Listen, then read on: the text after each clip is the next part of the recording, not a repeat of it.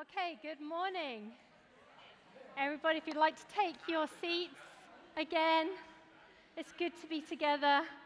It was great to worship together, and I think most of what I'm going to say this morning we have already sung. So it's fantastic.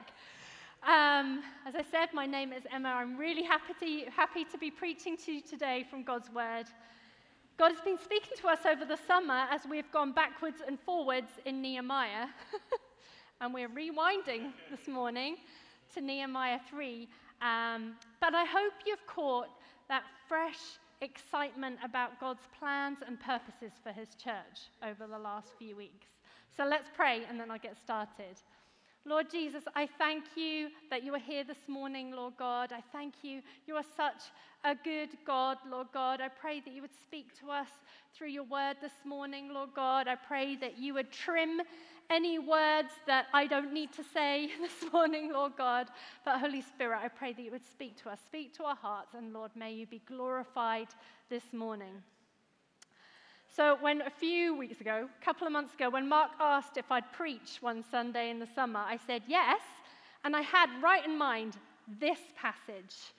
And then a week or so before Dave arrived, Dave Fellingham, um, I said to, to Joe, What is Dave preaching on when he's here? And Joe said, Well, I think it's Nehemiah. Well, you can imagine my heart. I was like, no, I'm going to have to start all over again. Oh, no, what am I going to do? And, um, and it's funny because as Dave preached and in the Bible Project reading plan, it got to Ezra and Nehemiah. And as I'm preparing the, uh, the Kids Club teaching for the, for the fall, most of the weeks are about Nehemiah. And I said to Dave, What should I do? Should I, should I preach this the passage that I was thinking of? And he said, Just go and just preach it anyway. So that's what I'm going to do. and I'm so grateful that Joe spoke on chapter 5 last week because he did the background and I don't need to have to do much of that. But before we read it, I have a question for you. Do you have a project that you know should be done, but it's been sitting undone for a long time? It could be a renovation project, it could be a tidying job in your house or apartment, could be something that you need to mend.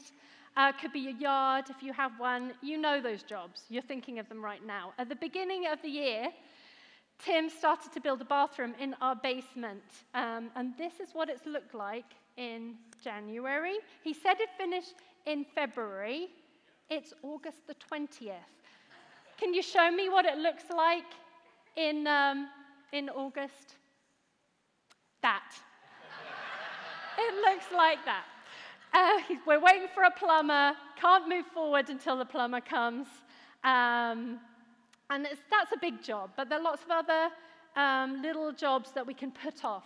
And if you think I'm victimizing Tim, just ask me about my blog or my book. Nowhere. So, anyway, but that's a construction job. It's relevant to what we're talking about today. Um, so, this morning we're hearing about the rebuilding of the city wall of Jerusalem that had been broken down for a long time, as we've been hearing about, as you know from the last few weeks. The books of Ezra and Nehemiah end the history of the Old Testament. Ezra and Nehemiah tell the story of the people of Israel, um, Judah, after they come back from being exiled. And for years they were exiled. And again, as promised by God, they began to come back. They began to be brought back. And it's amazing to read how God orchestrates this using the nations that they had been exiled to, the nation and the kings of Persia. And it's to fulfill what God had promised through the prophets. And there were waves of exiles that returned as successive kings encouraged people to return to their own native land. And at the time of Nehemiah, the temple had been rebuilt um, and that's another story of God speaking through prophets to see the people rise up to build the temple. But they'd settled back into life again until Nehemiah comes along to give them another prophetic prod. As Dave talked about, Nehemiah's prophetic voice and Ezra's apostolic role in the story give us a spiritual pattern for the church. And not only that, everything in the Old Testament tells us about Jesus. Every story whispers his name, as it says in the Jesus Storybook Bible. You see a foreshadowing of what Jesus will come and do. And the church is built on the foundation of the apostles and prophets. And in Ephesians 4 11 to 12, it talks about apostles, prophets, pastors, teachers, evangelists being given to the church to do what? To equip the saints for works of service. And there's a sense of mending and bringing together that these gifts do in the church so that we can all be built up together in unity, attaining to the full measure of Christ, as it says. Go back four months on YouTube or on the podcast, and you can listen to Mark talk about that chapter. As Dave covered in his talks back in July, Nehemiah called the people to rise up and build, and the people responded that they will. And this is where we're picking up the story. And I'm mindful as I'm talking about this that a lot of us responded that first morning that Dave spoke to rise up and build. So this is kind of a what happens next? And how do we carry on with that? Kind of. So here we are in the story, and I can tell you when I practiced reading this chapter on Friday, I questioned my life choices. so we are going to read, and it will be up on the screen, or you can follow along in your Bible. And I will attempt this to read this passage, but it's good to hear the word of God. So then, Eliashib, the high priest, rose up. Oh, before I start, I was going to ask, specific, especially if you're younger, whilst you're listening to this, because it's a lot of names and it's a lot of details, listen out for the jobs that are in, in, in this passage. There are quite a few jobs. Just listen for them, because I might ask you later. So then Eliashib the high priest rose up with his brothers, the priests, and they built the sheep gate. They consecrated it and set its doors.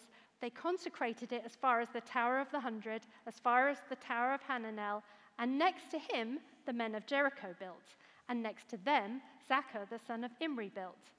The sons of Hassenaah built the fish gate. They laid its beams and set its doors, its bolts, and its bars. And next to them, Meremoth, the son of Uriah, son of Hakkoz, repaired. And next to them, Meshullam, the son of Berechiah, son of Meshezabel, repaired. And next to them, Zadok, the son of Baana, repaired. And next to them, the Tekoites repaired, but their nobles would not stoop to serve their Lord. Joiada, the son of Paseah, and Meshullam, the sons of Besodeiah, repaired the gate of Yeshanah. They laid its beams and set its doors, its bolts, and its bars. And next to them repaired Melatiah, the Gibeonite, and Jadon, the Meronothite, the men of Gibeon and of Mizpah, the seat of the governor of the province beyond the river.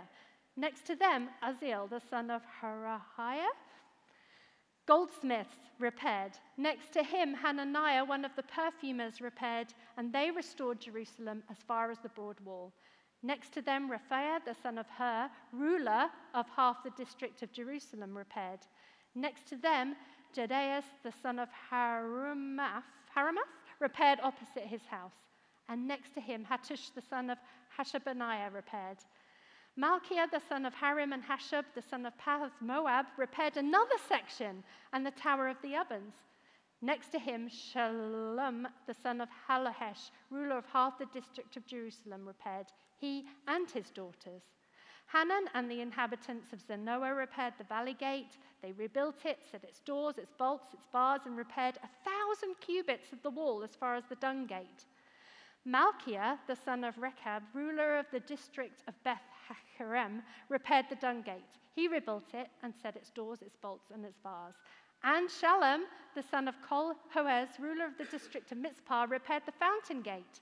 He rebuilt it and covered it and set its doors, its bolts, and its bars. And he built the wall of the pool of Shiloh of the king's garden as far as the stairs that go down from the city of David.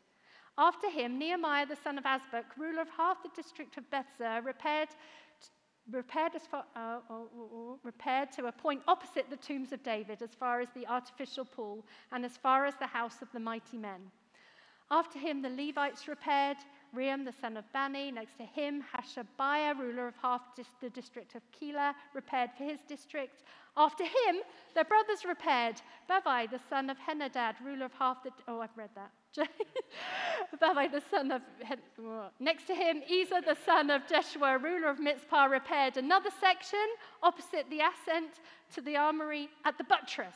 And after him, Baruch, the son of Zabbai, repaired another section, another section, from the buttress to the door of the house of Eliashib the high priest.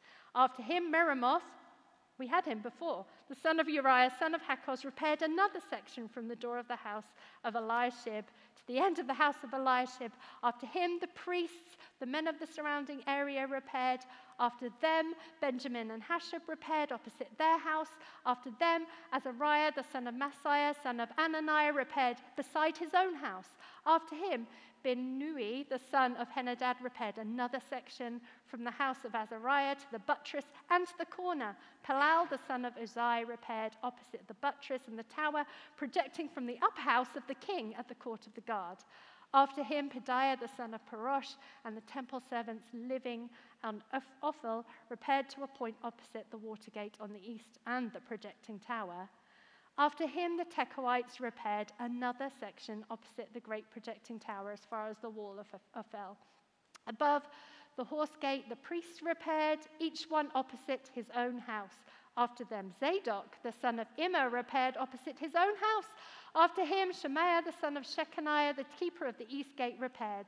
After him, Hananiah, the son of Shelemiah, and Hanan, the sixth son of Zalaph, repaired another section. After him, Meshullam, the son of Berechiah, repaired opposite his chamber. And after him, Malchiah, one of the goldsmiths, repaired as far as the house of the temple servants and of the merchants, opposite the muster gate, and to the upper chamber of the corner, and between the upper chamber of the corner and the sheep gate, the goldsmiths and the merchants repaired. So, and in Nehemiah 6:15 it says, "So the war was completed on the 25th of Elul in 52 days." That was a lot of names and details, right? There are lots of lists and names in the Bible, and in 1 Timothy 3:16 it says, "All Scripture is God-breathed and is useful for teaching, rebuking, correcting, and training in righteousness." So these are useful for, to us. We know that this has something to say to us today, a bunch of names and details about building a wall. It says something about building the church today. And you can read a chapter like this and, and uh, wonder what is it teaching us about God? Because it's just names and details. But this one tells of a people who God is restoring to himself. Not just the general story, even, of the exiles being restored, but also some of these individuals. In their family line, they're messed up. In Ezra, we see how Ezra had to address some problems of the people intermarrying with people from other nations. It's a recurring problem. It was a messy time, and some of their children, these, the children of these people who were kind of rebuked, they're now building the wall. So God has done some restoration, and God loves to restore people to Himself. We've been singing it this morning.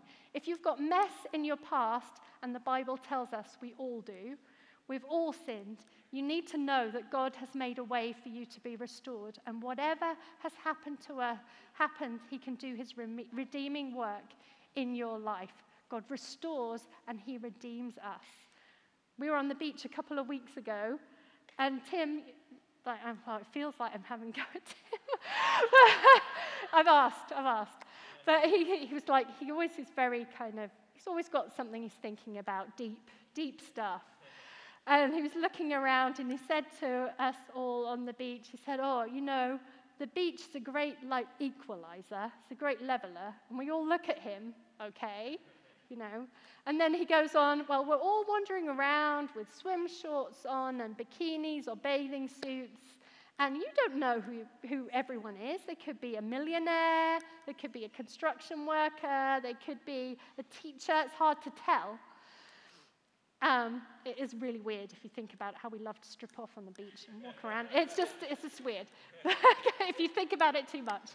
But anyway, so this is what I was thinking, and Kara and Phoebe kind of questioned that. They said, You can tell.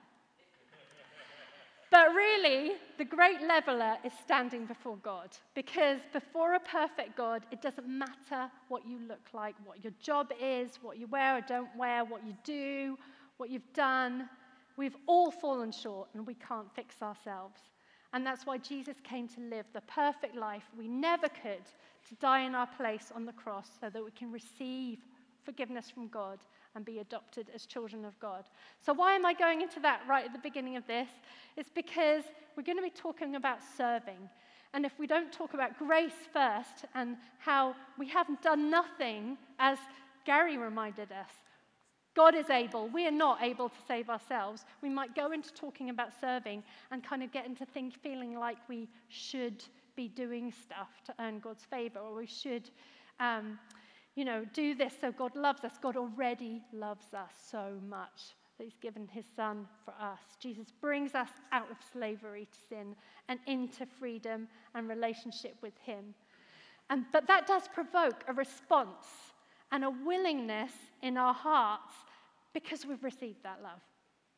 And just like we have jobs that are right in front of us and we leave for days, months, even years, the Jews who had returned to the land had been staring at the ruins and rubble of the walls for years. And had they just become accustomed to it, like we do some jobs, um, of things being undone? Or did they just, I doubt they noticed. They were like living in a war zone. They'd been in, through a war, there were ruins, but maybe they just didn't have the means to repair. Maybe they um, just become accustomed to being a disgraced and, and downtrodden people. We know that they did have opposition all around them because Nehemiah refers to it. And the magnitude of the destruction must have been quite overwhelming. But they just didn't know how to go about rebuilding until Nehemiah gave them a prophetic and administrative boost. Nehemiah was a great administrator. and they begin. Well, most of them do. The Bible tells it like it is. And in chapter 2, when Nehemiah told them about the work to be done, they responded with, Yeah, let's arise and build. We're with you, Nehemiah. But we find at the beginning of Nehemiah 3 that not everyone did. And the chapter points that out. The nobles of Tekoa wouldn't put their shoulders to the work, they wouldn't submit to the Lord, and they were too proud to stoop to working in the dirt and rubble. It was okay for the men of Tekoa to go, and boy, they, did they work hard. But the nobles held back. They wouldn't come under authority. And it's very easy to be swept up and respond to a call from God. But when it comes to the nitty gritty of the work, when it means taking direction from others, humbling ourselves to become part of a team, that's where what's really in our hearts starts to come out. These nobles had got comfortable with their position and privileges. They didn't want to leave that, even for a short time. They lived outside the city. Maybe they thought, well, it's, you know, rebuilding the walls of Jerusalem. That's like 16 miles down the road. You know, it doesn't affect us. But so many others did arise and build. Can you tell me, when we were reading, did you hear any of the people, they, were they builders?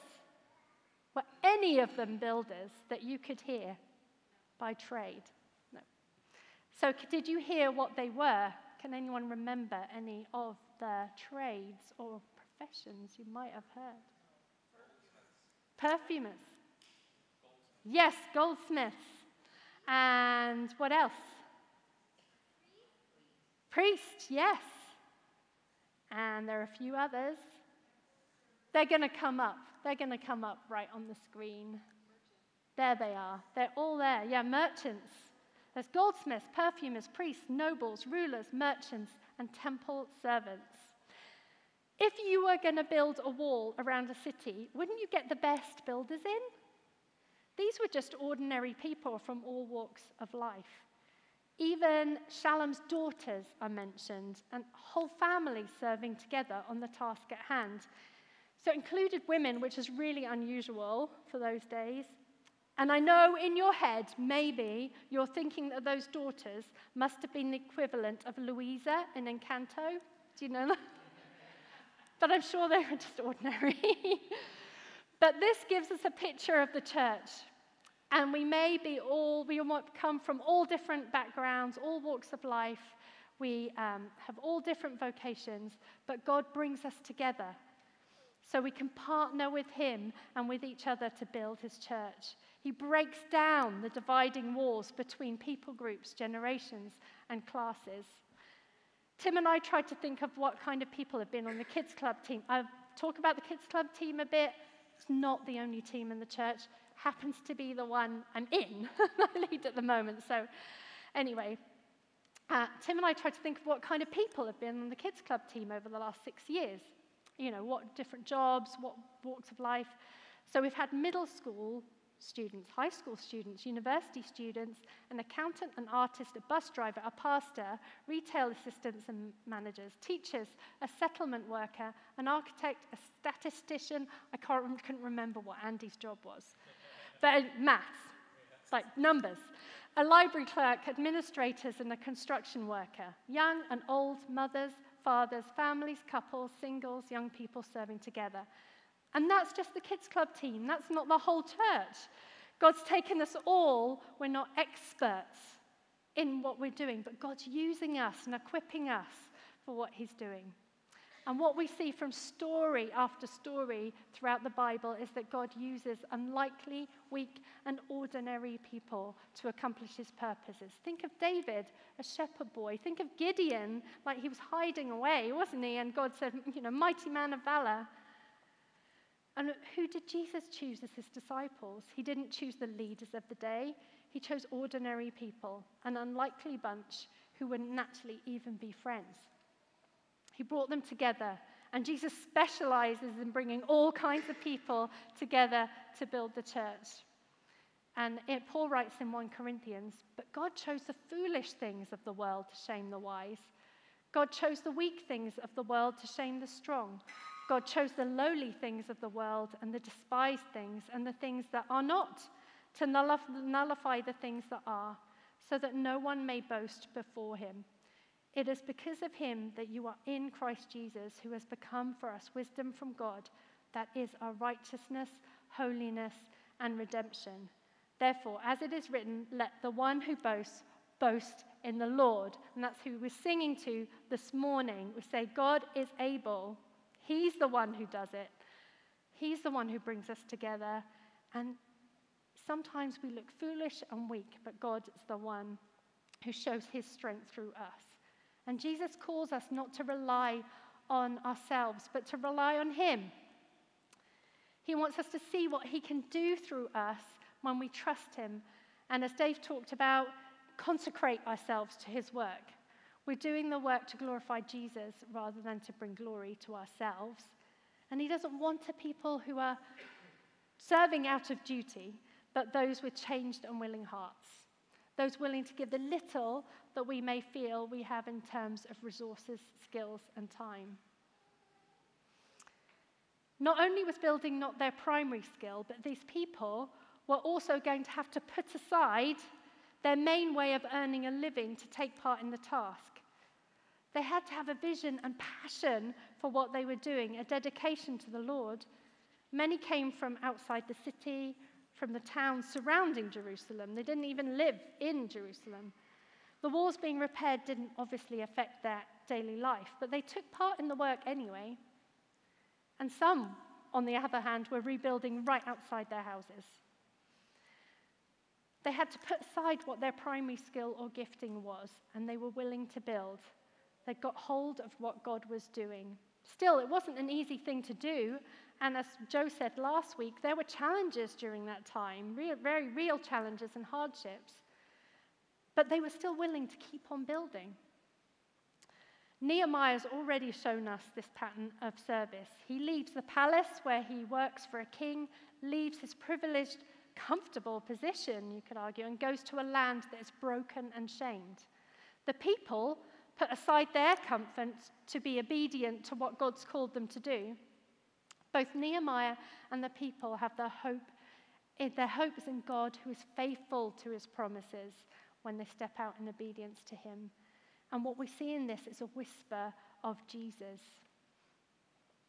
I've got an illustration I am borrowing from Andrew Wilson, and Grace and Josh will have heard it at New Day. Absolutely certain they will have done. Because um, I had heard it before, but that's where I've most recently heard it.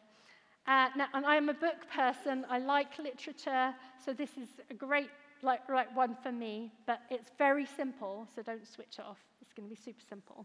Bear with me. So, do you see life as a tragedy or a comedy? Has anyone here studied Shakespeare at school? Yeah, not many. Oh, not many, but you'd have heard of Shakespeare. um, so, do you know Romeo? Everyone knows Romeo and Juliet. Now, is that a tragedy or a comedy? Tragedy, yes. Macbeth, tragedy or comedy? Tragedy. What happens in a tragedy? Everybody dies. Everybody dies. in, in the tragedy, the characters show a bit of promise and, they, and it could go well, and it's kind of going up in the middle, and I have a picture. It's like that frown face, the frown face. It goes up in the middle, and there's a bit of kind of hope there, but then it all goes wrong, and through terrible decisions, communication problems, crossed wires, all the main characters die. It's shaped like the frown. That's a tragedy. Up in the middle, crashes down at the end, disasters, funerals. It's hopeless. Now, on the other hand, in literature, a comedy, now, comedy in literature is not just a funny, you know, we think of comedy as funny, ha ha, but it's one about ordinary people. It's a story about ordinary people that has a happy ending. So, um, in contrast to the frown, it goes down in the middle, up at the end.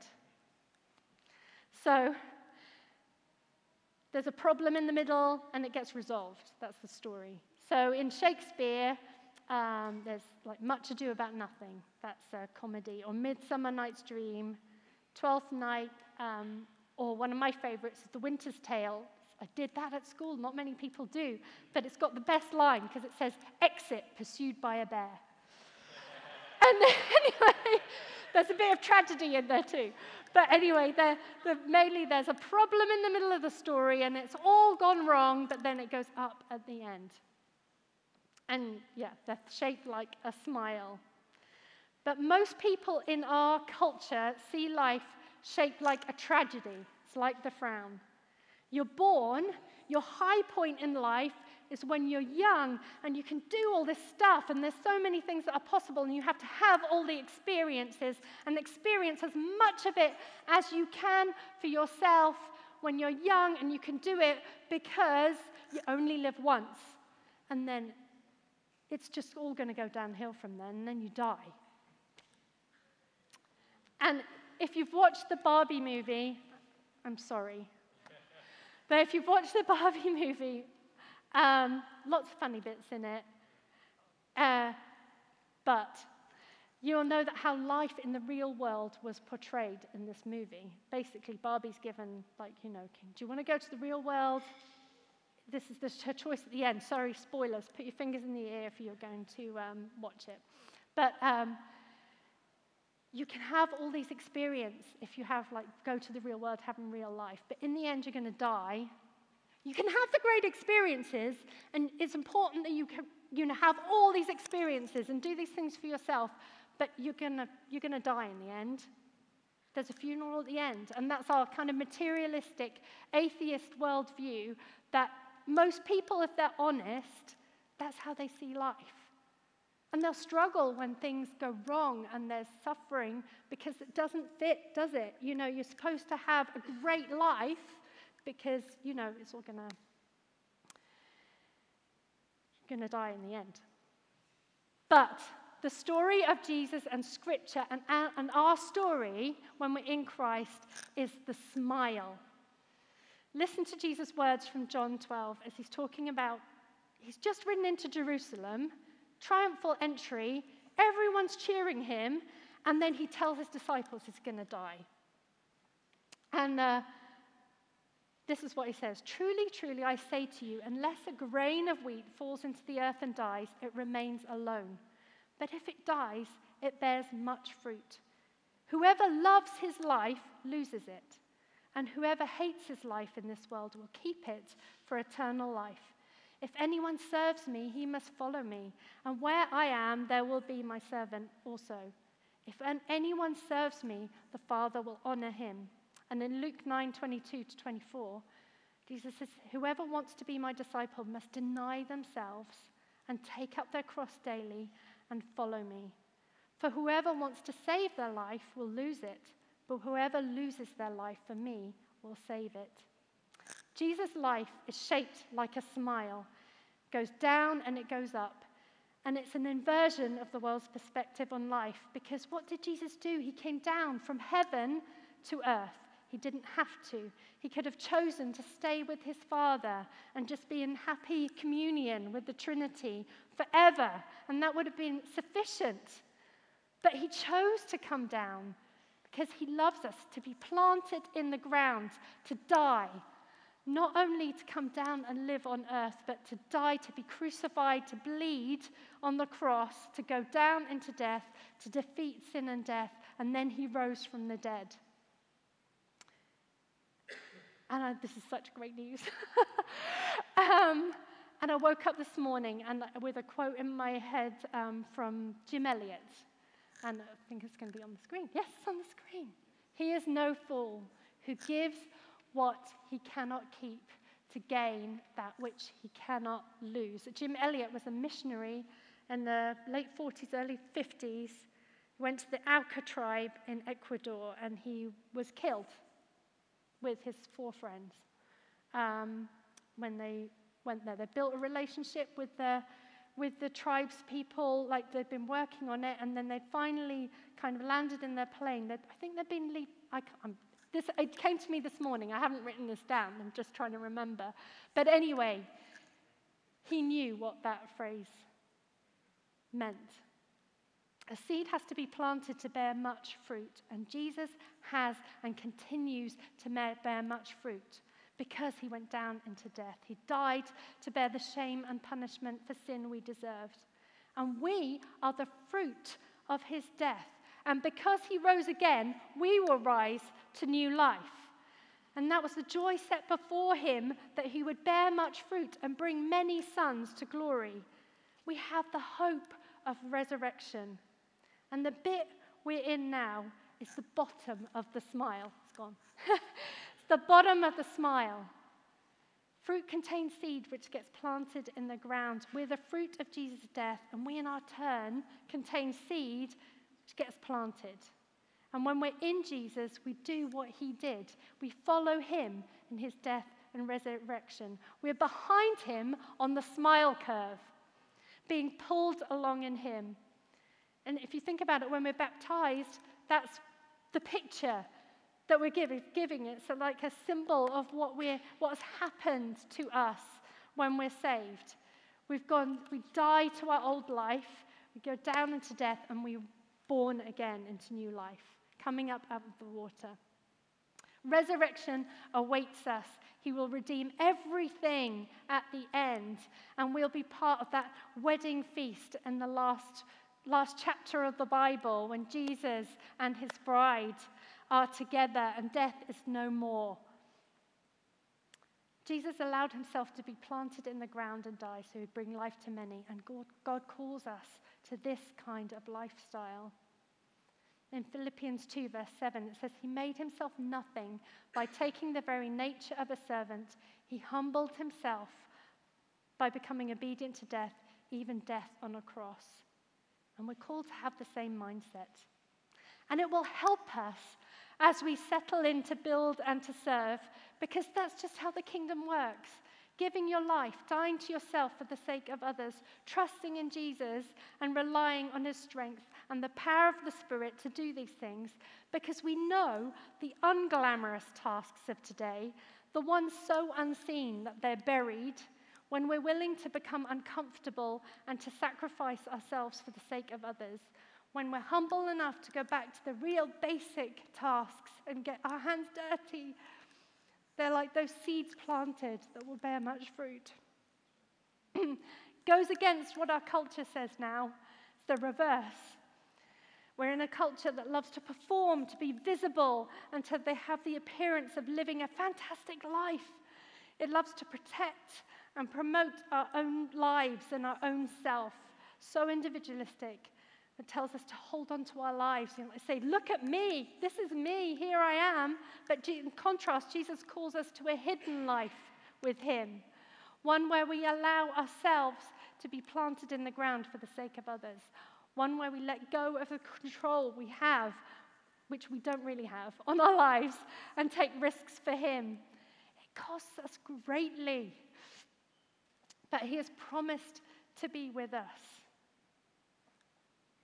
And we, instead of saying, Look at me, we're saying, Look at Him. Whatever role we have in church and out in our daily lives, we are all servants of God and one another.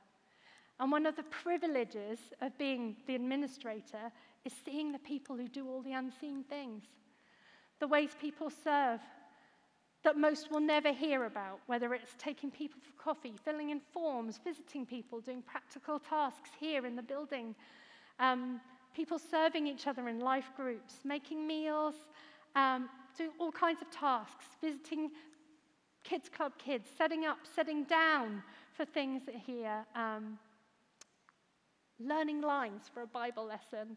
And there's lots of things that I never hear about. It's quiet serving and faithfulness, and it's really humbling to see. Serving Jesus as part of his church is the most worthwhile thing you will do on this earth. Because what's Jesus doing? He says, I will build my church, and the gates of hell will not prevail against it. Jesus loves the church and gave himself up for her do we love the church? I just want to ask that question. I'll leave that there. It won't always feel like the most worthwhile thing, as I've said. It will feel like dust and rubble and hard work. You will be tired sometimes. You will encounter opposition. And what happened to these people who built the wall? They saw God do an amazing thing. They finished in 52 days, even though they weren't expert builders. God was with them. But they had to learn to be they were kind of discipled along the way. So, as we, we can see, as the Jews rebuilt the wall, side by side, it wasn't just about building a wall, but building them back together as people as well. And when we work together on teams and together in the church, God builds us together. We get discipled as we go along. And this is my experience on, on various teams and on the Kids Club team. God builds character in us. As we serve together, we see Jesus build us together and we grow. We get discipled. We learn perseverance. We see each other at our best and our worst and continue to encourage one another. And we find our gifting. I want to encourage you if you feel God has called you to something specific, as some, you know, if you've got a particular thing that you think God has asked me to do this, I'd encourage you to just start serving now where you are. Cultivate that heart of service and where God has placed you right now, even though He might have things for you way off, it starts now just serving. And if you're here for a short time, find a way to serve. Find a team to be part of. Doesn't even have to be necessarily be on a big team. We serve each other so many different ways. There's so many little things. And, and, and you know, when they're building the wall, you heard about people who were building a little section, and that's all they could do was this little section. And some people did their section, and then they went and did another one. And they had, you know, God calls different people to do different things. It doesn't matter whether it's a little thing or whether it's a big thing, it's just serving Jesus. And in one of her books, Christine Caine uh, talks about when she first, uh, Christine Caine is, she's founded the A21 uh, campaign, which like, rescues people from slavery and advocates for people in slavery and educates. And um, but anyway, when she first became a Christian, she was so excited to just to be in the church building. She wanted to be in the church building, and she'd just sweep the floors, clear up vomit, and she did. She did. I, I don't know why she mentions that, but I'm sure it was relevant at the time in the book. But you know, and she was just around. She just wanted to be around and be where God's people were. And she learned and she grew until one day she was asked to kind of help on the youth group team. And then it just grew from there. And God led her to where she is today. But God builds character when you're sweeping floors and doing those jobs. It's not the glamorous jobs. In the unglamorous jobs, God builds character in us. And He is more interested in our hearts and our developing our character than what you know, we're outwardly doing. Um, And if just, just as an aside, if you want to learn to preach, join the kids club team. Anyway, living life for Jesus here on earth costs, but the rewards outstrip the temporary comfort and pleasure we may forego to do so. The nobles of Tekoa missed out. I lo- they missed out. Maybe they got the benefits of living in the land which was, which was more rebuilt. I mean, they must have benefited from the work, but they themselves missed out on the blessing of being part of the work. And I just, I don't know how I'm doing for time, but um, because I put this if time, say this. But I just want to say, uh, re- really briefly, um, let's try and summarize this. Because you know in Isaiah 58, where it's talking about um, true obedience, true, it's not just the outward stuff. You know, the, the fast that God values It's not like looking like you're doing the right thing, it's about actually obeying Him and actually showing mercy and love, as Joe was talking about last week, to the poor, to those who are oppressed. But then there's a promise at the end, and it says, The Lord will guide you always. He will satisfy your needs in a sun scorched land. He will strengthen your frame. You'll be like a well watered garden, like a spring whose waters never fail. And your people will re- rebuild the ancient ruins and will raise up the age old foundations. And you'll be called repairer of broken walls, restorer of streets with dwellings. We don't wait until we're sorted out to start serving. We're called to spend ourselves on behalf of others. But the promise is then that our healing will quickly appear. We're on that smile curve, remember? We're heading for glory. The Lord will guide us and strengthen us, water us with His Holy Spirit, and we'll be called repairer of broken walls. As we've heard over and over in the last few weeks, we're not called to build walls around a city, those days are gone. Now Jesus is building his church, rebuilding people. Our walls do not shut people out, but invite people into their safety, to the safety of a life lived in Christ. And as a church, we're in a time where there is rubble and rebuilding to be done. I think that's fair to say. As Joe said last week, we're in the in between. There's literally going to be rubble in the next few months, but also we're working out how we can reach our community here. And we're looking to plant out to another city, to Halifax. Man, there are going to be challenges, aren't there? Whether we're those who stay or go. And there's a cost. In times like these, God calls us to be willing to build and to serve together. We don't do it alone, which is very encouraging. We don't have to step out by ourselves because we're in a family together. And in this time, sometimes you need to be doing things that aren't necessarily in your wheelhouse. And sometimes you'll be called on to do things that might not benefit you in the long term. Like if you're going, but keep serving. Whatever we do, let's do it with faith because Jesus is the one building his church and can take the little that we have and multiply it. We have such a great hope as we live our lives for Jesus because we know the ending. This life isn't the end. The ending is the turn up in the smile. The ending is victory.